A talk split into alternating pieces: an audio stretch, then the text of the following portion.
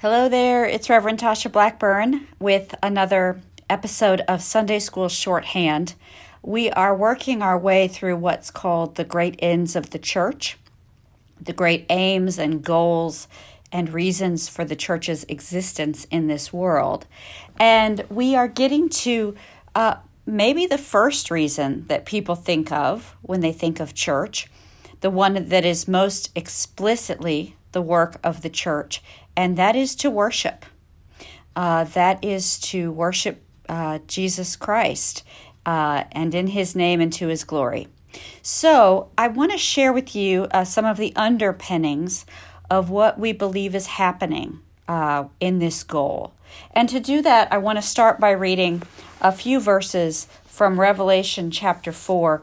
Uh, John, the writer of this revelation, is having a vision and in that vision, he is swept away uh, to heaven.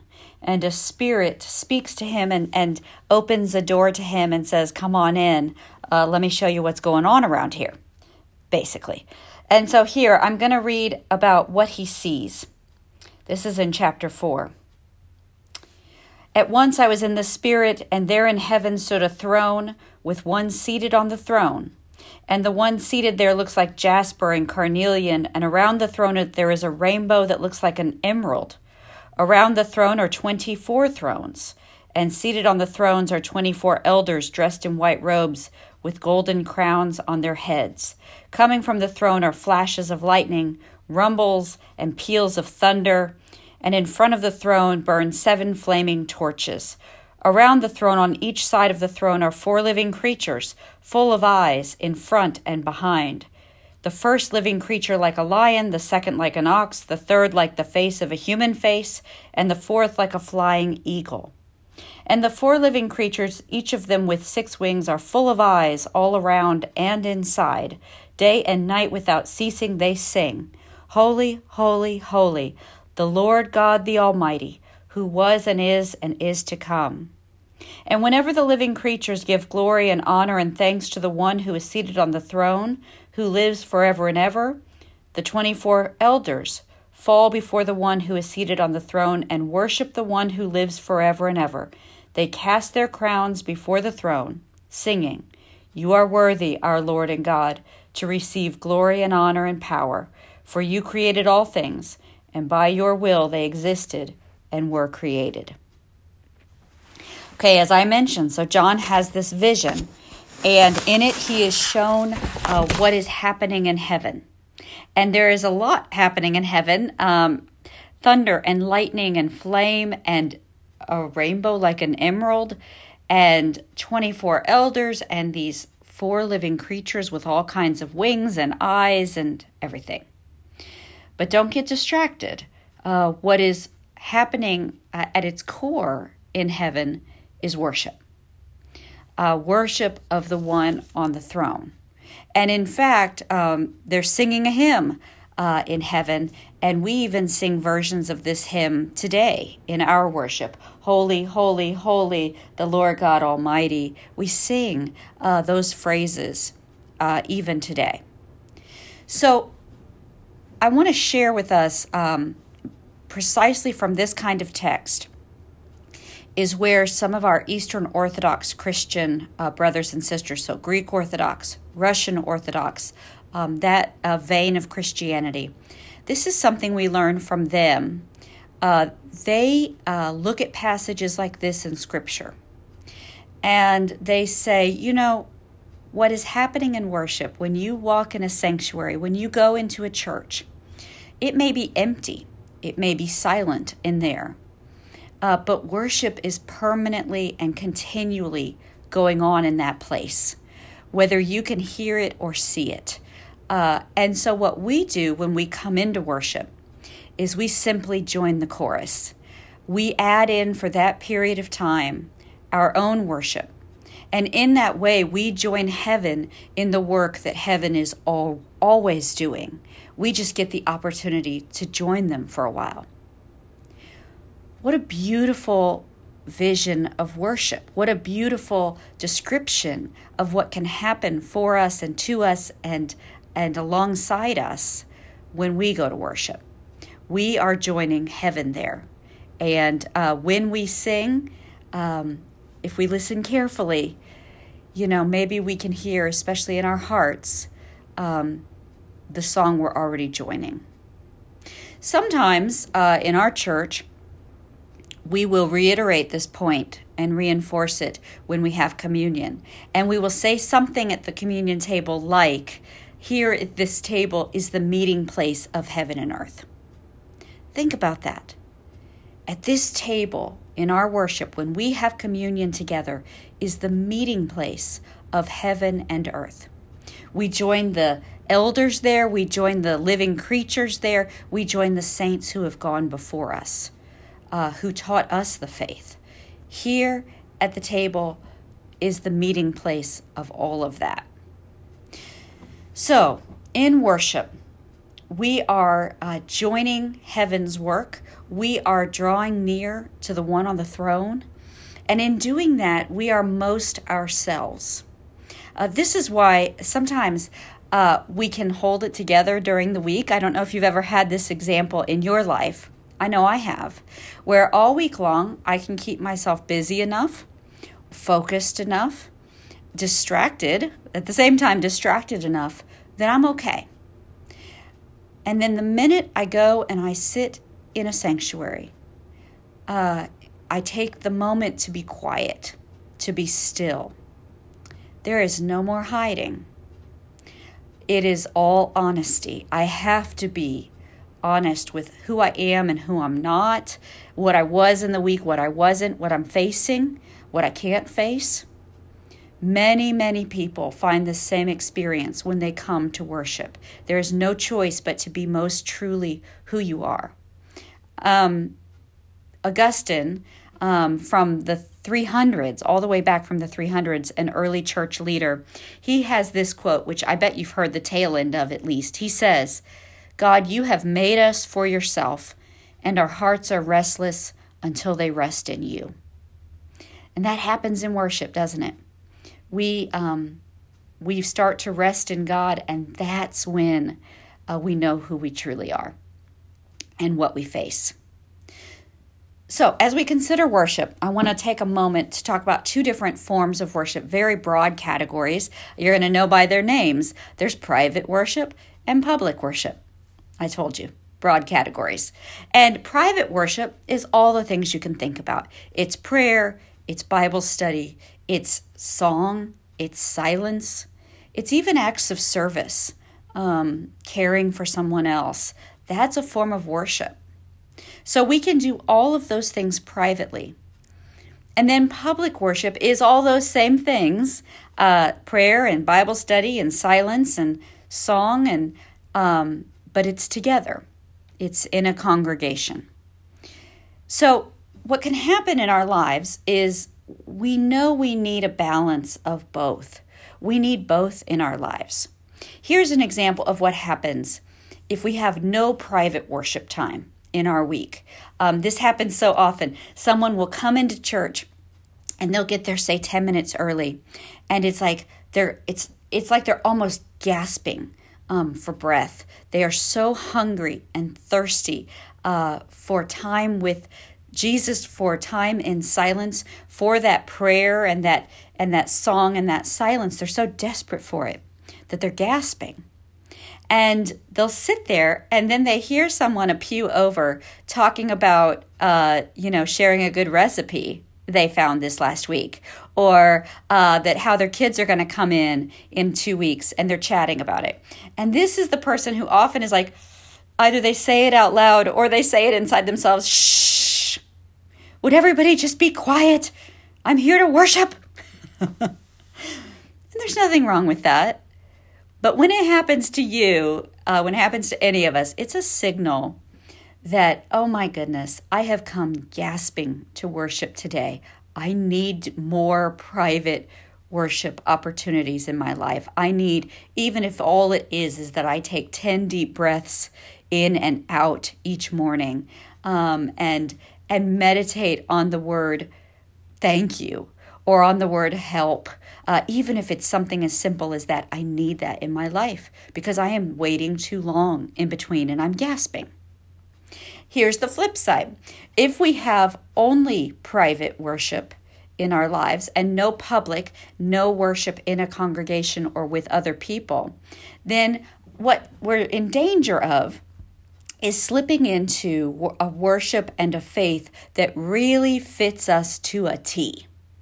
Now, that may not sound bad at all, um, but what happens is um, I am going to make God into something that is very accessible to me, fits into my pocket, and never demands much of me.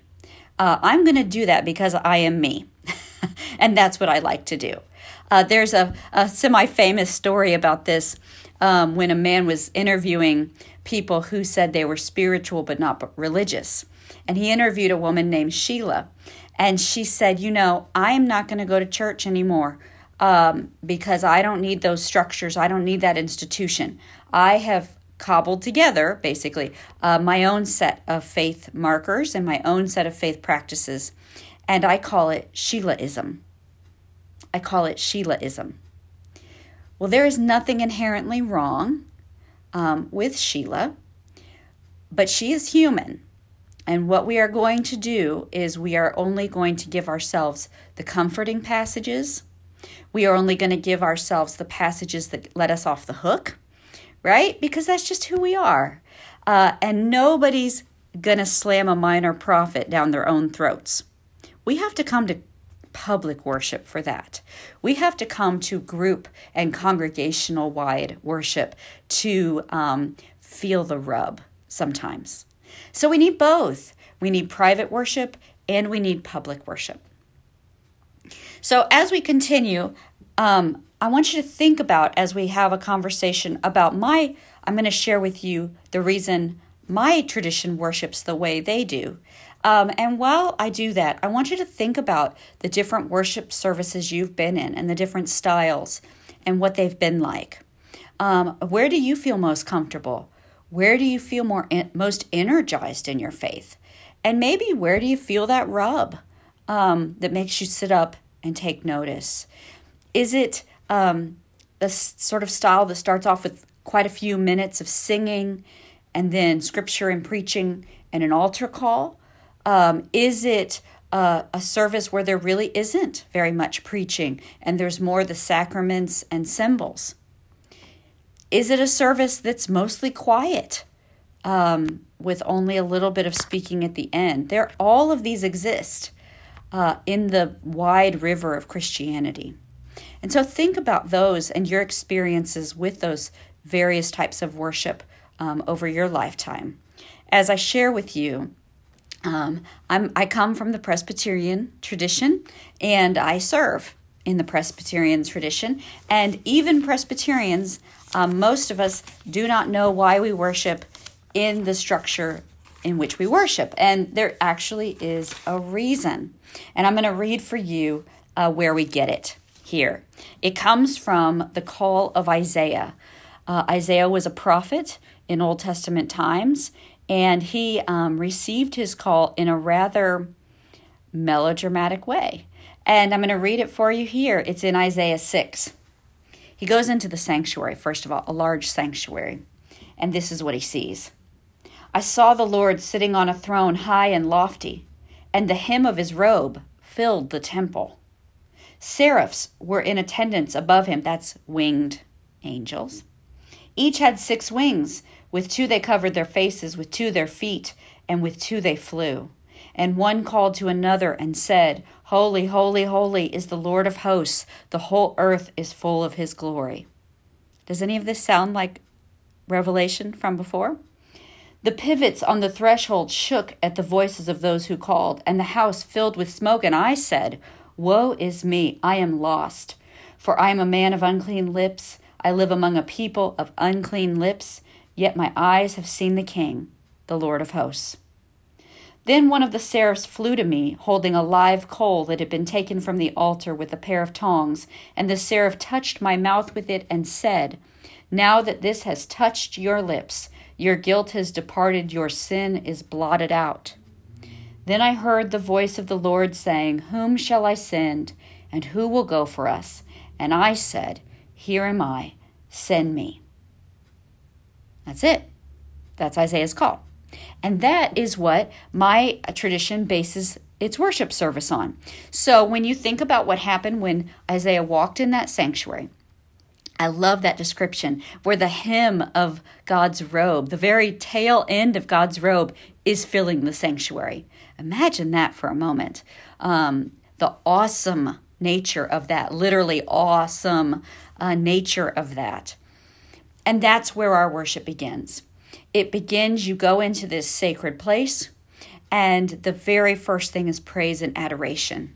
Uh, for God's presence there, God's presence in your life, God's presence in this world. That even the hem of God's robe uh, won't fit in this room. Uh, so we begin uh, where those seraph began. They're singing all of this praise to God as they fly um, with those six wings, just like we read about in Revelation. They sing, Holy, holy, holy is the Lord, praise and adoration. And that's where our worship service begins. And then, for those who are not used to our structure, they can be a little surprised by what comes next, but we get it directly from Isaiah. First, it begins with adoration of God's presence. And then the very next thing that happens is when you draw near to God, you think, oh my goodness, the contrast is striking. That might be one way to put it. Isaiah puts it with, woe is me. uh, I am very much human and you are very much not. And so that's where we move in our in our worship service. We go from praise and adoration to confession. Now that I'm in this sanctuary, Lord, now that I have taken a moment to be the most honest my oh, most honest self I have to bring, I cannot help but in that honesty confess. So that's what we do. Then in Isaiah's call, what happens is one of those seraphs brings a red hot coal over to Isaiah and burns his lips with it. We don't do that. Okay, I'm just gonna I'm just gonna calm down, remain calm. We don't burn people with live coals in our church. I mean, except for like special occasions. Ha ha ha. Uh, but what we do is we move to, uh, we read this as, um, this happens so often in the Old Testament, uh, where a prophet is, uh, their lips are burned, or they're forced to eat a scroll, or um, their mouths are opened, um, and all of that is to receive the word of God, to be sealed in it, um, and seared by it, both sealed and seared. And that is our time then when we, we read from Scripture, we hear the sermon for the day that's based on Scripture, um, and also we that's when we take communion or are baptized. So we are sealed and seared by both word and sacrament. Um, and hopefully sealed in it, as in kind of the comfort and the renewal of it, and also seared by it. We're back to that public worship part, right? Where I want to be changed by this. I want this to demand something of me and of my life. So I'm both sealed in it and seared by it. And that's where our worship moves. Then um, he hears a voice from the throne saying, uh, Who will I send? Who will go for us? And that's where we move in our worship. We go to a time of response. And that's when we have the prayers for the world that we offer. We have um, an offering time where we offer the gifts of our time and talent and treasure. That's where uh, we might uh, recite a creed together or the Lord's Prayer together. Um, this is what I believe. This is how I live my life. This is our time of response. And then finally, we end um, where Isaiah ends here in this call. Isaiah says, Here am I, send me. And so we end our worship services with being sent out in the Lord's name to spread uh, his peace and his gospel message into the world. And we go out uh, with our benediction, with a charge um, to remind ourselves this is how I go out, this, in, this is in whose name I go out, and then also with a blessing. This is how I'm going to do it. I can't do it on my own. I need the blessing um, of the Lord to go out. So that's how we uh, do our worship service. We begin with adoration and praise, we move to confession, then we are sealed and seared in the word and the sacrament. And then we respond with our own lives and then we go out in the Lord's name. That's how we do it. Now, if you're Presbyterian and watching this, um, don't worry if you're not Presbyterian and watching this because they're just as surprised as you are. I'm just going to say. Uh, but that's how we do it. I want to share um, just a couple of things before we end today um, about those movements of worship. First, I'd love it if you would think about for a moment in your life what which of those movements, if that's um, understandable to you, if that's if that's something you're used to, which of those movements in worship have been most meaningful to you um, right now or in your life? If those movements are not as familiar to you, again, think back to those worship experiences you've had. Where are those touchstones um, that that has been the powerful moment for you? That has been uh, where heaven met earth for you, uh, and you knew uh, you were joining in the chorus of heaven. It's a really good thing to spend a few minutes to think about this week. Um, where in worship have you been moved? And where in worship do you feel the congregation um, is moved and draws closer to the Lord uh, in that movement? Finally, uh, as a recap of, of what we've talked about, I want to return to Revelation 4 for just a moment. When we consider these great ends of the church, as we're doing in these six weeks, these great aims and goals of the church, you know, most of them can be done by some other organization. Some other organization can nurture people. Some other organization um, can even um, uh, do, offer social justice issues, right? We know this. But this is the aim and the goal and responsibility that is solely the church's to worship God. Um, if we don't do it, if the church doesn't do it, uh, who does it? Um, heaven does it. Heaven will continue. Um, but here on earth, who does it if not the church? And so this is our great calling. And the single most important thing that we do is that we worship.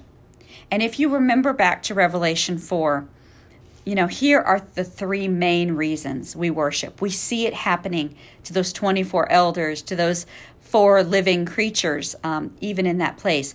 First, we go uh, to cast our crowns.